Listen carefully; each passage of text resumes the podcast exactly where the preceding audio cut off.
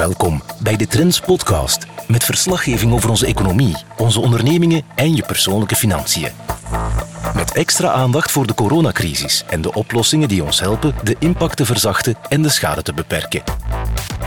In België, denk ik, tellen we vier verschillende ministers van, uh, van energie. Iemand die zich bezighoudt met offshore wind op uh, federaal vlak, iemand met de netten, iemand met kernenergie. Het andere zit dan allemaal lokaal.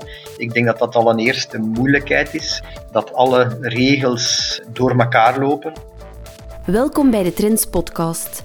Ik ben Ilse de Witte, journalist bij Trends. En ik spreek vandaag met Steven de Proost, CEO van 7C Solarparken een producent van zonne-energie, of anders gezegd de eigenaar van zonneparken die ongeveer de grootte hebben van een 1000 à 1200 voetbalvelden. Een nobele onbekende in België, Wellicht omdat hij vooral in Duitsland actief is, maar wel bekend in de sector en hij sleepte ook al wel wat prijzen in de wacht, onder meer voor beste CEO in de sector. Nu, Steven de Proost is een man met een missie en met een visie. In 2008 begon hij met 7C solarparken, zonneparken in Duitsland op te kopen, op te knappen en meer rendabel te maken. En vandaag is 7C solarparken een van de tien grootste producenten van zonne-energie in Duitsland. In 2008 startte Steven de Proost met zijn eigen geld en dat van vrienden en familie. Niet zoveel later stappen er een aantal grote bekende Belgische beleggers mee in het kapitaal, zoals de familie De Spoelberg, bekend van AB InBev, zoals de familie Voeten, bekend van Cash Fresh, nu de Leize. Sinds eind 2014 kunnen ook de kleine beleggers mee in het verhaal stappen, want sindsdien noteert 7C Solarparken op de beurs van Frankfurt. En op die zes jaar tijd verviervoudigde de beurswaarde van het bedrijf van 50 naar 200 miljoen euro. Een succesverhaal. Maar ook succesvolle ondernemers kunnen af en toe problemen tegenkomen. We vroegen aan Steven de Proost hoe 7C Solarparken het deed tijdens de lockdown. Dus wij zijn een van de tien grootste spelers op het vlak van zonne-energie in Duitsland. Wij kunnen vrij bewegen omdat wij werkzaam zijn in de essentiële sector, met als gevolg dat wij heel het land kunnen doorkruisen. Maar de hotels waren gesloten, dus die elektriciens die mochten wel het land doorkruisen op voorwaarde dat ze het s'avonds terug thuis konden gaan slapen. Dat betekende dat een aantal sites te ver gelegen waren van de woonplaats van die elektriciens en dat er een extern bedrijf moest ingeschakeld worden. Er kwam ook wat creativiteit bij te pas, want een Belgische elektricien die ging bijvoorbeeld met een gehuurde mobiloom op stap. Omdat wij eigenaar zijn en exploitant van elektrische installaties, moeten wij dus ook het onderhoud kunnen berichten aan de netbeheerders. Als wij dat binnen 12 maanden niet kunnen protocoleren, dan dreigt voor ons een reductie van de tarieven. Of kan het zelf gebeuren dat wij van het net geschakeld worden. Maar het lukte op tijd om het onderhoud van alle installaties te doen. Het was wel een heleboel geregeld vanuit België. Maar ja, wat gaat een Belgische ondernemer ook zoeken in Duitsland? Allerbelangrijkste, de spelregels zijn vastgelegd sinds 2000, want dat is de start van ehm, de wet op eh, hernieuwbare energie. Dat betekent het hele wetboek van de hernieuwbare energie maakt deel uit, zoals men noemt, van de bestandsschutz. Dat is dus de zekerheid op een niet-onteigening, dus dat is een zekerheid op je tarief. Op deze tarief kan er geen belasting gegeven worden, men kan ook geen, geen retroactieve aanpassing verrichten. Dus men is eigenlijk zeker van zijn rendement. We zijn daar 20 jaar ver en op, tijdens die 20 jaar zijn de spelregels nog altijd onveranderd. Ik denk dat Duitsland uh, daardoor ook uniek is. Dat is het, uh, het eerste punt. Het tweede punt is het feit dat Duitsland op vlak van geografie um, zeer, een zeer attractieve ligging heeft. Duitsland was de belangrijkste uh, markt in Europa. En dan een derde reden is rendementen die men, ehm, die men in Duitsland haalt, of de financieringskosten, die zijn daar extreem laag. Hetgeen natuurlijk ook een verbetering geeft van het rendement. Als je kijkt naar de, de tienjarige ehm, obligatie, staatsobligatie in Duitsland, die ligt permanent ook lager dan elke andere natie in Europa, los van, uh, van Zwitserland. En dat zijn zo de drie, de drie belangrijkste redenen waarom dat we in Duitsland aanwezig zijn en ook nog heel tevreden zijn waarom we in Duitsland nog altijd actief zijn. Aan de geografische ligging kunnen we niet veel doen, maar waarom slaagt België er niet in om een lange termijn visie voor energie te ontwikkelen? In België, denk ik, tellen we vier verschillende ministers van energie. Iemand die zich bezighoudt met offshore wind op federaal vlak, iemand met de netten, iemand met kernenergie. Het andere zit dan allemaal lokaal. Ik denk dat dat al een eerste moeilijkheid is, dat alle regels door elkaar lopen. Een groene stroomcertificaat in Vlaanderen is niet hetzelfde als een groene stroomcertificaat in Wallonië. In Duitsland is dat ongeacht het Bundesland, dus ongeacht de deelstaat, Ten tweede, België hinkt achter op de doelstellingen die men moet realiseren tegen 2030 op het vlak van CO2. En als men vandaag kiest om nucleair plots te gaan inperken, ja, dan heeft men natuurlijk het probleem eigenlijk nog, uh, nog vergroot.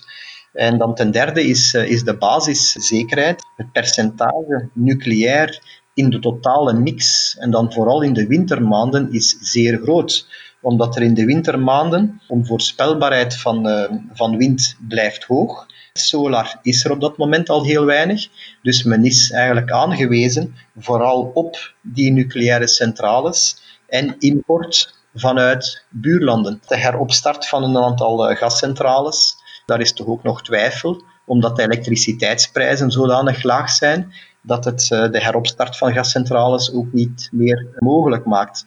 Dus ik denk dat we daar een beetje in een, in een situatie zitten, waarbij op het einde van de rit de, de politieke beslissing om de kerncentrales open te houden misschien wel nog de juiste is, maar alle, alle beslissingen die hier vooraf van uh, hadden moeten gaan, dat uh, daar toch wel enkele verkeerde beslissingen zijn, uh, zijn genomen. Als conclusie kan je daarbij vertellen dan dat door het, het afschakelen van nucleaire centrales, het vervangen door gascentrales, je de prijs, de kostprijs, enkel duurder gaat maken. Geen absoluut niet de bedoeling kan zijn, denk ik, van een, eh, van een hele energietransitie die er eigenlijk op gezet is om de prijs naar de prijs van elektriciteit goedkoper te maken. Want de prijs van wind- en zonneinstallaties is vandaag de goedkoopste vorm van nieuwbouw. Maar je hebt een basis nodig naast die zon en wind. En die is er vandaag in België buiten het nucleaire niet. We merken het niet altijd even hard aan onze elektriciteitsfactuur, maar de elektriciteitsprijzen op de internationale markten die zijn zeer laag. Die duiken zelfs vaker en vaker onder nul. Een negatieve elektriciteitsprijs die toont aan dat op een bepaald moment er te veel aanbod is ten opzichte van de vraag. En we zien in Duitsland al jaren dat we daar zo rond de 100 uren aan negatieve prijzen constateren beste voorbeeld is een weekend op een zondag. Dan weten we op een zondag daalt ten opzichte van een normale weekdag de elektriciteitsvraag met 10 tot 20 procent. In de hele situatie van vandaag, door, eh, door de COVID en de lockdown, hebben we plots gemerkt dat er een, een, een vraagreductie was van ongeveer 15 procent op de Duitse markt. Die 15 procent is voornamelijk door de industrie gedreven. De industrie ziet zijn vraag afnemen met 20 tot 25 procent, terwijl bij de huishoudens de vraag eerder gestegen is door het fenomeen van homeworking. Dus als we weten dat er op een bepaald moment een degradatie is in de vraag en tegelijkertijd een stijging in aanbod die zich niet kan aanpassen aan de vraag, dan ontstaan er negatieve prijzen in de mate dat die overtollige stroom niet naar het buitenland kan geëxporteerd worden. De oorzaak voor die negatieve elektriciteitsprijzen wordt wel eens gezocht bij de energiewende in Duitsland en het feit dat de producenten van hernieuwbare energie in dat land ervan verzekerd zijn dat hun stroom tegen vaste gereglementeerde tarieven wordt afgenomen. Feit is dat Duitsland al veel langer dan België met negatieve elektriciteitsprijzen geconfronteerd wordt. In 2012 had men in Duitsland ongeveer 50 uren aan negatieve prijzen. Vorig jaar 160 uren, dat betekent al 2% van een jaar. Dit jaar stevenen we af rond de 4-5%. En dan vooral gedreven door de, door de lockdown. Dus we zien daar stelselmatig steeds hogere uh, percentages aan negatieve prijzen. De reden daarvan is dat in Duitsland de vraag naar stroom niet meer gestegen is de laatste vijf, zes jaar, omdat energie-efficiëntie een belangrijkere rol is beginnen spelen. Ten tweede, omdat het gehalte aan zonneinstallaties en windinstallaties eigenlijk heel sterk is toegenomen. Vandaag zitten we al op, voor de maand mei, 50% van de stroom komt uit hernieuwbare energiebronnen. Dus dat betekent, we zitten daar al boven het traject dat Duitsland moet realiseren voor 2030. 2022 betekent het einde van de laatste kerncentrale. Dus we krijgen in 2022 plots 10.000 megawatt, dat is 1 zesde van de totale piekcapaciteit vandaag, die uit de markt wordt genomen. Dat betekent ook dat, het, dat de kans op negatieve prijzen hierdoor heel sterk daalt. Omdat die centrales, die kerncentrales, die heel inflexibel zijn, dat die wegvallen uit het hele systeem. In België daarentegen zien we nog altijd een heel laag percentage aan, aan groene stroominstallaties. Hè. Dus wind, wind en solar zitten daar belangen niet aan, uh, aan 50%, zoals in Duitsland. Maar we zien daar nog altijd geen duidelijke exitregeling uit het nucleaire. In Duitsland 2022 als laatste jaar.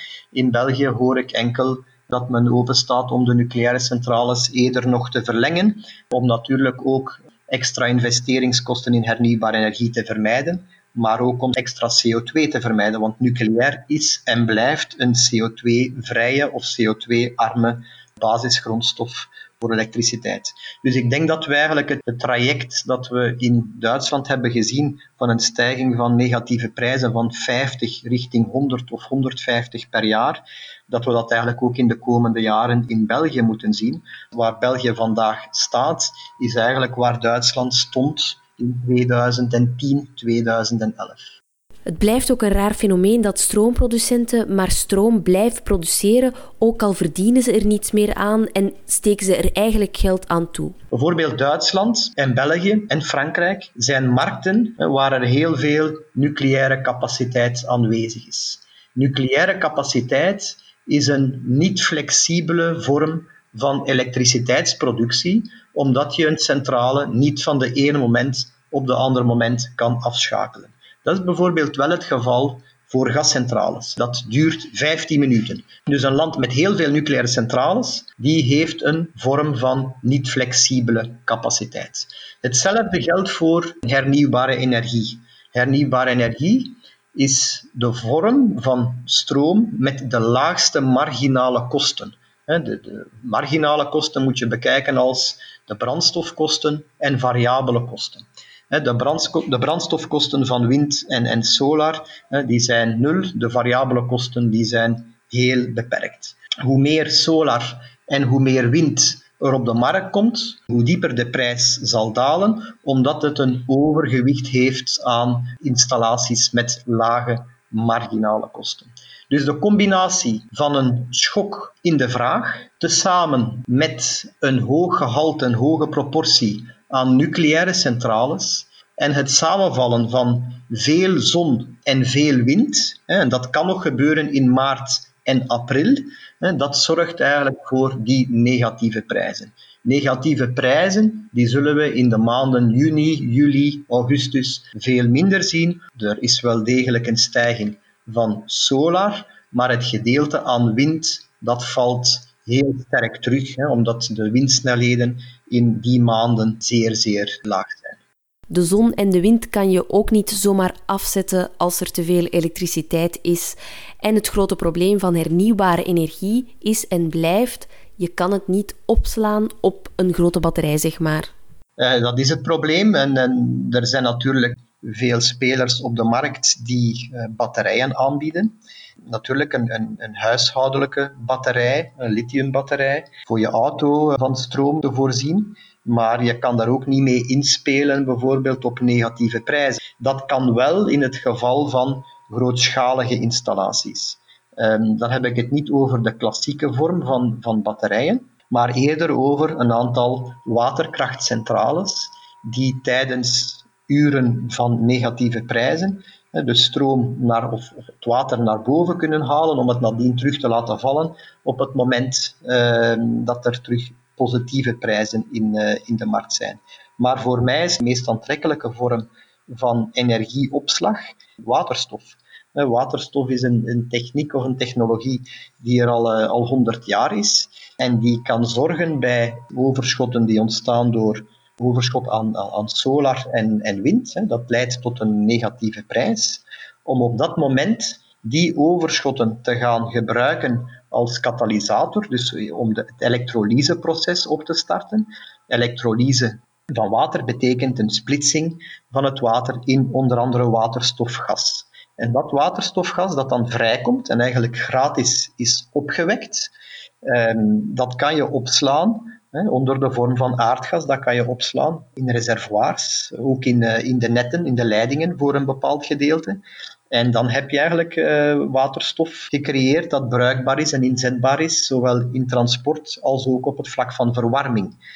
En, en kan het ook opnieuw gebruiken onder de vorm van stroom, indien je dan nog een, eh, de water, de, de, het gas dat is opgewekt gaat gebruiken om een turbine, een gasturbine aan te drijven. Als iemand als Steven de Proost zegt dat waterstof de oplossing van de toekomst is, dan moeten we dat toch serieus nemen. Hij is namelijk ingenieur van opleiding, volgde al tien jaar de energiesector als financiële analist voor hij besloot dat hij het beter kon. En hij nam de juiste beslissing door naar Duitsland te trekken, want aan het Belgische energiebeleid daar schort nog een en ander aan. En als we een inhaalbeweging willen maken, dan denk ik dat de bevoegde ministers best even met Steven Proost gaan praten ook. Hopelijk vonden jullie het leuk om te luisteren. Als dat zo is, vergeet dan vooral niet om deze podcast te liken of te delen op de sociale media en een recensie achterlaten. Dat mag ook altijd. Tot de volgende keer. U luisterde naar de Trends podcast met een update over onze economie, onze ondernemingen en je persoonlijke financiën. Deze podcast kan je beluisteren op trends.be-podcast via Spotify en iTunes.